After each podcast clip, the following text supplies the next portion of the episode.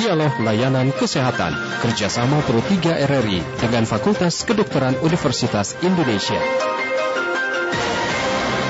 Kini kami ajak Anda untuk mengikuti sesi dialog layanan kesehatan covid sembilan belas kerjasama Fakultas Kedokteran Universitas Indonesia dan R R I. Tema yang akan kami bahas pada kesempatan pagi hari ini adalah diabetes mellitus atau yang dikenal dengan D M pada anak, mitos atau fakta. Kami akan membahasnya bersama dengan dokter Frida Susanti S P A dari Departemen Ilmu Kesehatan Anak. Dan kami nanti undang Anda untuk dapat berinteraksi bersama dengan narasumber kami di nol dua satu tiga lima dua tiga satu tujuh dua, nol dua satu tiga delapan empat empat lima empat lima, nol dua satu tiga delapan enam enam tujuh satu dua, atau melalui pesan WhatsApp kami di nol delapan satu tiga sembilan sembilan tiga sembilan sembilan delapan delapan delapan. Segera kita mulai dialog layanan kesehatan pada pagi hari ini. dokter Frida Susanti, selamat pagi, Dok. Ya, selamat pagi Pak Rudi. Iya, apa kabar Dok pagi ini? Alhamdulillah baik, insya Allah. Iya. Dok, kita kan sering mengetahui kalau diabetes mellitus itu uh, sering menjangkit pada orang-orang dewasa saja. Tetapi ini apakah betul? Apakah ini sebuah mitos saja atau memang ada faktanya bahwa D M atau diabetes mellitus itu bisa terjadi pada anak? Ya. Ya, uh, baik. Terima kasih Pak.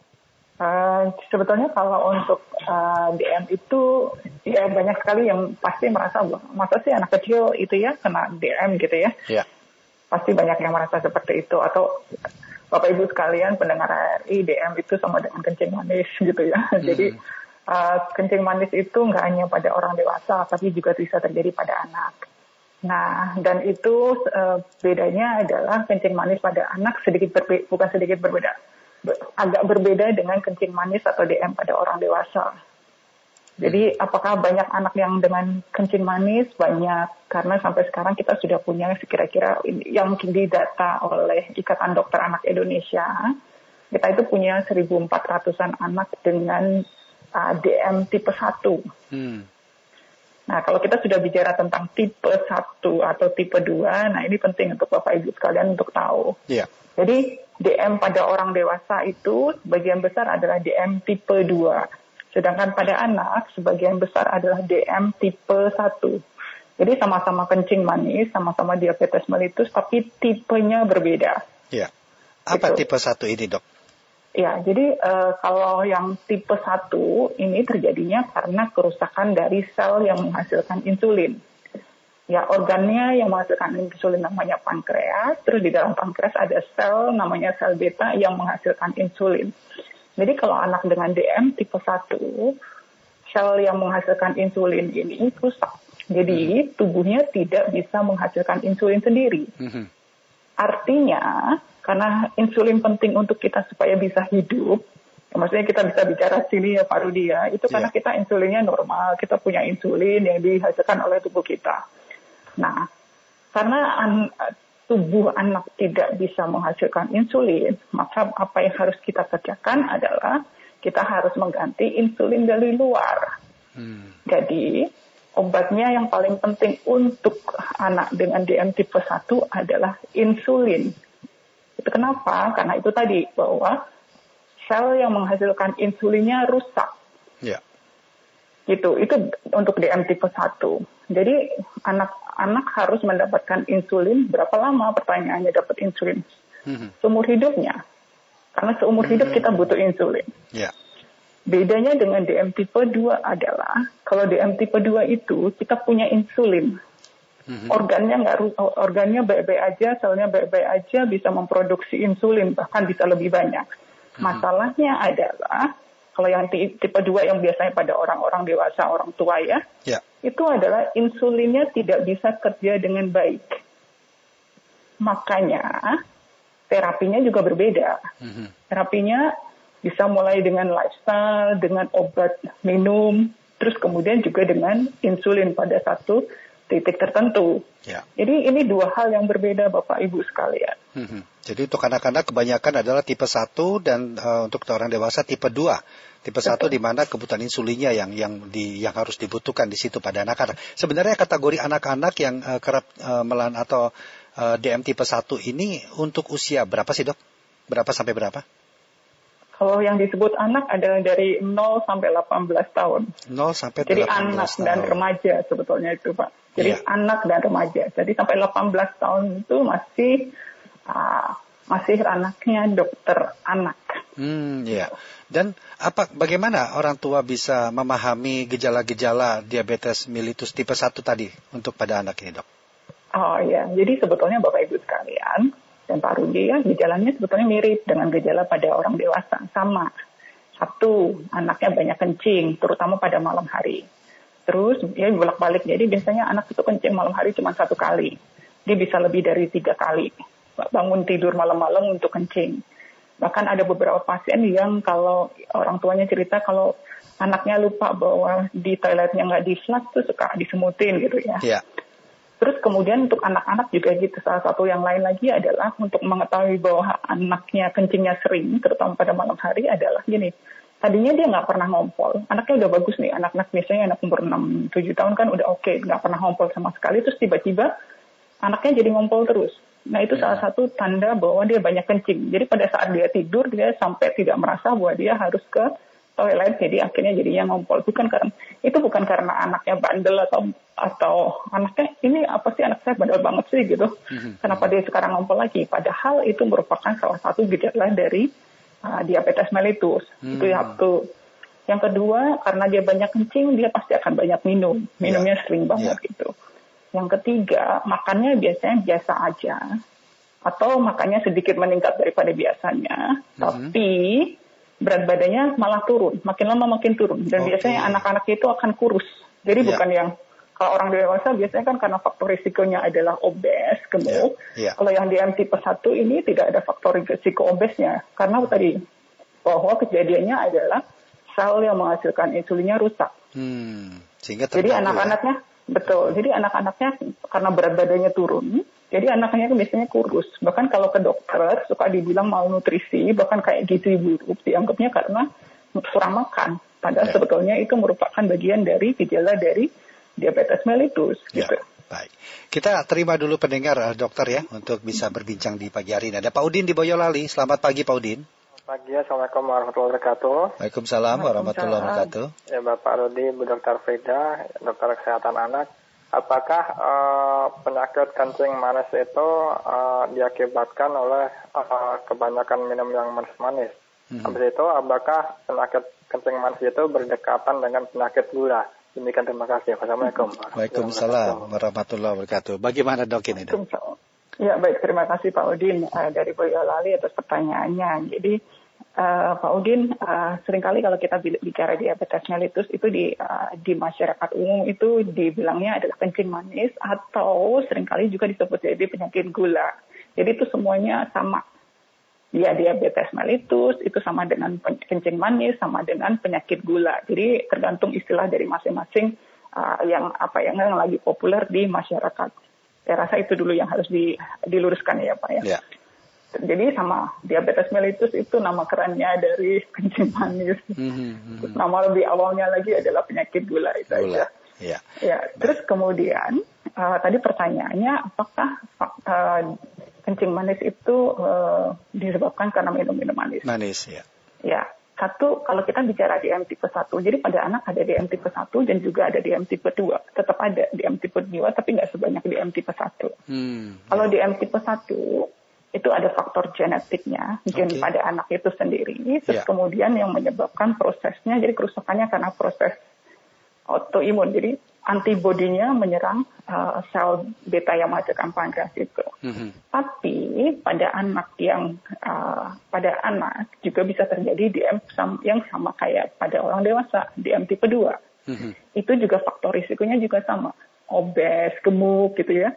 Jadi faktor risikonya adalah gemuk, nggak jarang olahraga, banyak makan manis gitu. Mm-hmm. Nah yang itu akan menyebabkan meningkat atau meningkatkan risiko untuk terjadinya D M tipe dua.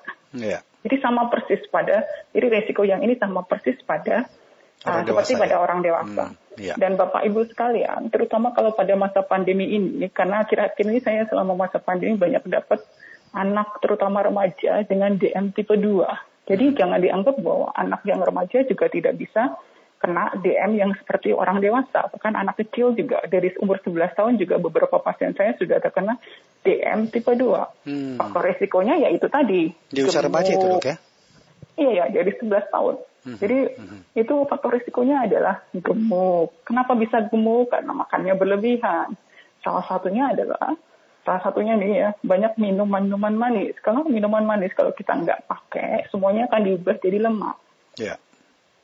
Jadi itu adalah faktor resikonya. Terus kalau Bapak Ibu lihat bahwa kalau anak gemuk suka di tengkuknya, leher bagian belakang tuh, yeah. ya itu warnanya hitam-hitam kayak apa dianggapnya kayak daki, mm-hmm. itu sebetulnya bukan daki. Mau digosok kayak apapun nggak akan hilang. Itu menunjukkan bahwa insulin di dalam tubuhnya tidak bisa kerja dengan bagus. Okay. Punya resiko untuk terjadinya diabetes mellitus yang tipe dua, kencing manis tadi, ya? yang ya betul, ya. yang kayak orang dewasa. Insulinnya Jadi, ada, dia, tetapi masalahnya insulinnya tidak dapat bekerja dengan baik, begitu, Dok, ya? Betul, Pak, hmm. betul. Ya. Ya. Baik, Dokter Frida, kita terima lagi pendengar ya. Ada Pak Ramadan ya, di Sorong. Ya, Selamat ya. pagi, Pak Ramadan. Ya, selamat pagi, Bang Rudi. Ya. Ada Dokter Frida. Bu Dokter, selamat pagi, pagi dan selamat sehat, Bu. Ya. Alhamdulillah. Ya, ini kalau nasi putih itu kan cukup banyak mengandung glukosa ya, Bu Dokter ya. Nah, kalau dia masuk ke sel kan akan menjadi energi ya. Tetapi kalau masuk ke apa darah, maka hmm. jadi bulat apa darah tinggi atau ah bukan darah tinggi apa nama menyebabkan G M ya. Pertanyaannya. Hmm. Kalau um, anak-anak gimana? Kalau remaja mungkin ya tadi dibilangnya, tapi kalau anak kecil terus mengatur gula eh, makanan yang nasi putih itu sebenarnya berapa sih biar berimbang dengan apa itu menu lainnya antara karbohidrat, lemak dan protein kan seperti itu. Ya. Ya. Ya, kita aja. Terima kasih, Bang Rudi. Terima kasih Pak Ramadan ya, di Sorong. Ya, selamat pagi. Bagaimana, Dok? Di Ya, terima kasih. Ya, terima kasih Bapak Ramadan di Sorong ya. ya. Sorong Papua, uh, Irian, Papua ya. Iya. Hebat. Uh, jadi uh, betul tadi Bapak Ramadan bahwa kalau kita makan nasi, nasi, roti, terus apalagi ya, uh, mie itu merupakan sumber karbohidrat. Jadi kalau karbohidrat bentuknya macam-macam. Dan uh, karbohidrat ini yang di dalam tubuh semuanya apapun bentuk karbohidratnya yang masuk akan dipecah, salah satunya akan menjadi glukosa. Hmm. Glukosa itu disebut juga dengan gula. Yeah. Nah, masalahnya bagaimana untuk anak-anak? Makan nasinya gimana? Jadi yang paling penting adalah anak-anak ini masih perlu untuk tumbuh dan berkembang. Jadi anak-anak tidak boleh diet kayak orang dewasa. Kenapa bisa terjadi D M tipe dua? Jadi D M tipe satu tidak ada hubungannya dengan diet sebetulnya. Karena dia punya gen, terus kemudian ada ada faktor lingkungan, pada waktu itu dia infeksi atau apa, sehingga uh, memicu terjadinya kerusakan di sel beta. Tapi mereka ini juga perlu uh, perlu untuk pola hidup yang sehat. Terus yang D M tipe dua tadi, yang nah terjadi adalah karena yaitu tadi, uh, asupan makanannya jauh lebih banyak daripada satu ya. kebutuhannya. Dan juga pengeluarannya nggak ada. Biasanya yang terjadi adalah makannya banyak, terus olahraganya cuma jari aja. Jadi ketik-ketik, main-main apa gitu. Jadi anak-anak zaman sekarang tuh uh, banyak yang lebih uh, apa ya aktivitas fisiknya kurang. Jadi cuma sedent, namanya sedentary lifestyle. Jadi mm-hmm. anaknya cenderung duduk, main komputer, main apa nih uh, smartphone, main games yang lain, nonton T V, jadi tidak bergerak. Jadi anak itu harus aktif. Jadi apa yang harus dikerjakan adalah anak itu harus mendapatkan makanan. Jadi tetap makan nasi, tetap. Bahkan anak D M tipe satu pun yang sudah D M udah atau D M tipe dua, tetap mereka boleh makan nasi. Ya. Ya. Bukan nggak boleh. Ya. Yang yang yang mesti di itu adalah uh, dia harus makan nasi sesuai dengan kebutuhannya. Jadi uh, jadi karbohidratnya harus tetap lima puluh persen pada anak umur satu tahun butuhnya seribu seratus kalori per hari, anak umur dua tahun butuhnya berapa. Nah, itu yang harus kita uh, perhatikan. Kerjakan. Ya, ya. terus Ya, ya. Dokter ya, Frida, mohon izin kita break sejenak, tapi jangan diputus dulu, Dok, ya, untuk mengikuti informasi singkat. Nanti akan kita lanjutkan kembali, Dok, uh, perbincangan oh, ya. ini. Ya, baik, baik. Ya, kasih. Baik. Dan pendengar, berikut kami ajak Anda untuk menuju ruang gatekeeper kami untuk mengikuti informasi singkat berikut ini. Kilas Berita. Ada informasi apa yang akan disampaikan? Baik, Rudi dan juga pendengar, Tentara Nasional Indonesia atau T N I Angkatan Udara mengirim dua belas ton bantuan logistik untuk korban erupsi Gunung Semeru, Kabupaten Lumajang, Jawa Timur. Kepala Dinas T N I Angkatan Udara, Marsikal Pertama T N I Indan Gilang Buldansyah mengatakan bantuan diberangkatkan dari Landasan Udara Halim Perdanakusuma menggunakan satu unit pesawat Hercules. Informasi selengkapnya bisa Anda baca di r r i dot co dot i d. Ya, terima kasih Manda untuk informasi singkatnya, dan pendengar kita lanjutkan kembali dialog layanan kesehatan untuk pagi hari ini masih dengan tema kita diabetes mellitus pada anak, mitos atau fakta. Masih bersama dengan dokter Frida Susanti S P A K dari Departemen Ilmu Kesehatan Anak. Halo dokter. Ya, halo ya, Pak. Terima kasih dok ya, tadi sudah menunggu. Dok, tapi saya ingin bertanya juga, kan kalau D M tipe satu pada anak itu adalah uh, insulinnya bahkan tidak ada sama sekali. Apa penyebabnya dok ya? Iya betul, jadi uh, uh, tadi mungkin sudah saya singgung sebentar sebetulnya mm-hmm. Pak Rudi. Jadi, jadi apa yang terjadi adalah anak-anak itu memiliki gen, yeah. Jadi ada gen yang sifatnya susceptible, uh, itu artinya rentan terhadap untuk terjadinya D M tipe satu. Jadi harus punya gennya dulu. Hmm. Terus gen ini sebetulnya tidak akan aktif kalau nggak ada yang memicu.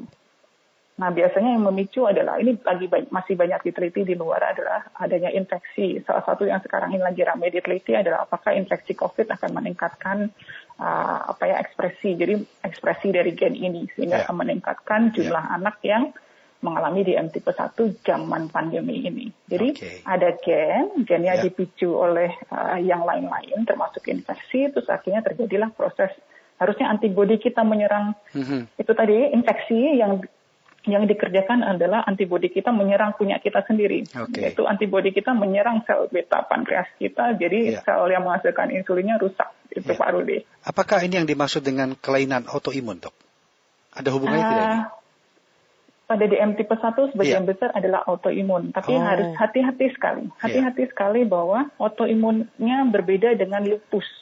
Mm-hmm. Berbeda dengan autoimun yang lain. Pasti yeah. orang kalau kalau kita bicara autoimun, auto terus yeah. habis itu selalu konotasinya adalah, oh jadi kayak lupus dong harus diperiksa yeah. di D S D N A gitu. Bukan.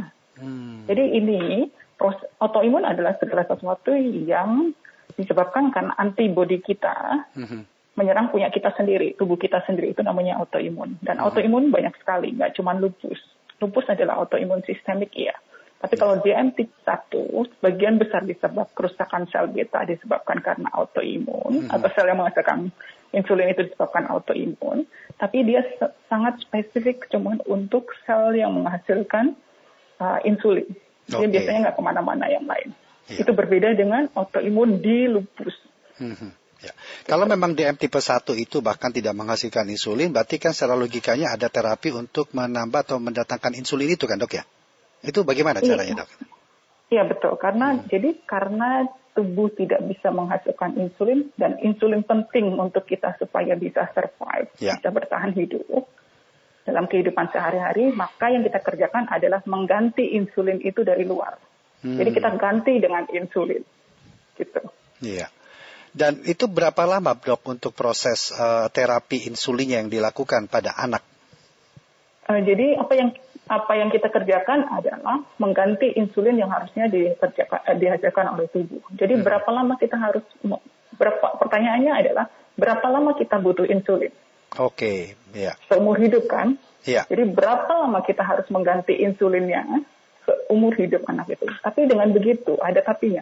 Tapi dengan begitu, iya uh, bahwa jadi pertanyaan pertama yang selalu ditanyakan oleh semua pasien adalah itu pasti sembilan puluh sembilan koma sembilan sembilan persen pasti seratus persen saya akan nanya. Jadi ketergantungan dong dok. Mm-hmm. Pertanyaan yeah. saya adalah kalau tubuh kita harusnya menghasilkan insulin, kemudian ternyata tubuhnya tidak bisa menghasilkan insulin, tapi insu, uh, insulin itu penting supaya kita bisa hidup. Apa yang yeah. harus kita kerjakan?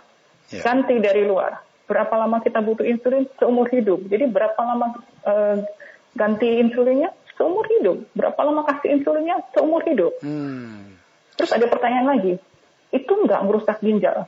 Saya, saya jawab. Uh, pertanyaannya adalah, kalau anaknya yang yang bikin uh, merusak, uh, yang bikin anaknya... Jadi oh, ini saya masih uh, ini kayaknya Pak Rudi harus hmm. bicara lagi. Kalau anak dengan D M tipe satu seringkali yeah. pada saat terdiagnosis itu dalam posisi yang sudah dalam keadaan emergency, gawat okay. darurat. Yeah. Pada saat itu, tadi kan saya cuma ngomong tentang tentang yang uh, kencingnya banyak, minum yeah, banyak, terus berat badan turun. Ya. Yeah. Tapi mereka biasanya terdiagnosis dalam keadaan sudah tidak terkompensasi lagi, gawat okay. darurat, disebut yeah. dengan ketoasidosis diabetikum. Mm-hmm. Itu anaknya ngapain?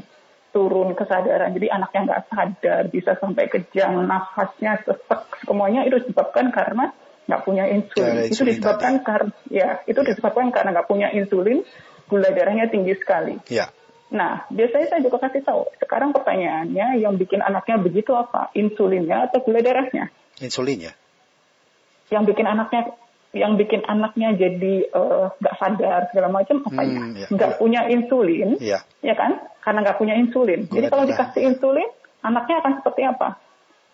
Kan baik-baik aja. Iya. Pasien-pasien kita dengan D M, bahkan kita D M tipe satu ada yang paling tua, yang paling sepuh gitu ya, sudah punya cucu. Mm-hmm. Jadi dengan begitu, dengan kita ganti insulinnya, biasanya akan saya kasih tahu, dengan kita ganti insulinnya dari luar, mm-hmm. maka anaknya akan bisa tumbuh kembang secara optimal, dan dia bisa jadi apapun yang dia mau. Okay. Bahkan apakah dia bisa jalan-jalan gitu sama temannya di mall gitu, zaman di luar pandemi ya, bisa. Mau makan di luar sama temannya, bisa. Nah problemnya itu. Jadi hmm. kehidupannya akan sama persis kayak anak lain, kecuali bahwa dia harus mengganti insulinnya. Uh, insulinnya. Iya. Dan itu akan dilakukan selama membutuhkan itu dok ya? Bahkan seumur hidup tadi yang dokter katakan. Seumur hidup. Iya. Ya, itu nggak nah. ada ditaw- nggak bisa ditawar. Di seluruh dunia sama persis. Mau di ujung sana sampai ujung sana sama persis. Semuanya akan diganti insulinnya dengan insulin dari luar. Iya. Secara berkala untuk berapa periode sekali dok? Untuk diberikan insulin dari luar kalau memang terapi itu harus dilakukan seumur hidup? Uh, jadi setiap setiap saat kita punya. Jadi normalnya hmm. ya uh, Pak kita itu. Dalam keadaan seperti ini, kalau kita lagi nggak makan, kita punya insulin. Tapi insulinnya selalu rendah yeah. di dalam tubuh kita. Yeah. Pada saat kita makan, insulinnya akan tinggi. Jadi, tergantung dari uh, masing-masing anak. Jadi, masing-masing tubuhnya, anak, ya. masing-masing anak, bukan soal ketahanan tubuhnya, tapi tergantung dari lifestyle masing-masing anak. Anaknya okay. sekolah nggak, ibunya ngerti nggak, orang tuanya ngerti nggak. Okay. Maka kita akan kasih regimen yang berbeda-beda. Ada yang suntiknya dua kali sehari. Hmm. Ada yang suntiknya empat kali sehari, ada yang pakai pompa insulin. Hmm. Jadi beda-beda sih itu. Ya. Baik, dok, jika anak uh, dia D M tipe satu ini, apakah nanti ketika dewasa juga berpotensi untuk men- mengidap D M tipe dua, dok? Kenapa Pak? Ya, eh, mohon maaf, tadi kayaknya sinyalnya agak itu. Ya, kenapa? Untuk anak D M tipe satu, ketika mereka beranjak dewasa, apakah berpotensi untuk D M tipe dua? Jadi kalau untuk anak D M tipe satu, yeah. jadi kalau D M tipe dua artinya obes kan. Uh, jadi obes insulinnya nggak bisa kerja dengan bagus. Jadi yeah. anak D M tipe satu, apakah dia bisa obes juga? Hmm. Jadi biasanya D M tipe satu kita nggak akan ubah menjadi D M tipe dua. Tapi okay. dia ada resiko yang mengalami resistensi insulin karena hmm. satu. Jadi biasanya anak D M tipe satu kita uh, kita anjurkan supaya dia tidak tidak obes. Okay. Jadi kalau kita kasih insulin, jadi mereka ini ya dikasih insulin, terus mereka masih cek gula darah. Anak D M tipe satu ini hebat-hebat, karena mereka masih suntik insulin sebagian besar empat kali sehari, mm-hmm. mereka masih cek gula darah sebagian besar tiga kali, sampai enam kali sehari, mm-hmm. setiap hari. Dengan begitu, maka kita mengontrol gula darahnya, dengan begitu, terus habis itu lifestyle-nya, makanannya itu adalah makanan yang sehat, kita anjurkan untuk makan makanan yang sehat, mm-hmm. terus kemudian itu semua untuk mencegah supaya dia tidak obes. Yeah. Untuk anak-anak tertentu D M, yang insulin dia banyak, makannya banyak, ya dia bisa obes. Biasanya kita biasanya uh, kita akan kontrol anak-anak D M itu tiap tiga bulan minimal. Yeah. Jadi kita, kita tahu persis apakah dia sekarang sudah obes atau belum, kontrolnya sudah bagus atau belum gitu. Yeah. Ya. Karena dua kasus yang berbeda nih dok ya, D M tipe satu dan tipe dua tadi ya. Baik. Ya betul. Ya. Baik, kemudian kalau seandainya dok diabetes uh, pada anak khususnya ini terlambat untuk ditangani, apa yang akan terjadi atau dampak apa yang akan dialami oleh anak tersebut dok? Iya, jadi kalau kalau D M pada anak satu biasanya pasien-pasien yang baru ya, banyak kan yang merasa bahwa nggak mungkin lah anak gitu deh. Biasanya akan terjadi yang tadi saya sebut adalah ketoasidosis diabetikum. Itu adalah suatu kondisi gawat darurat.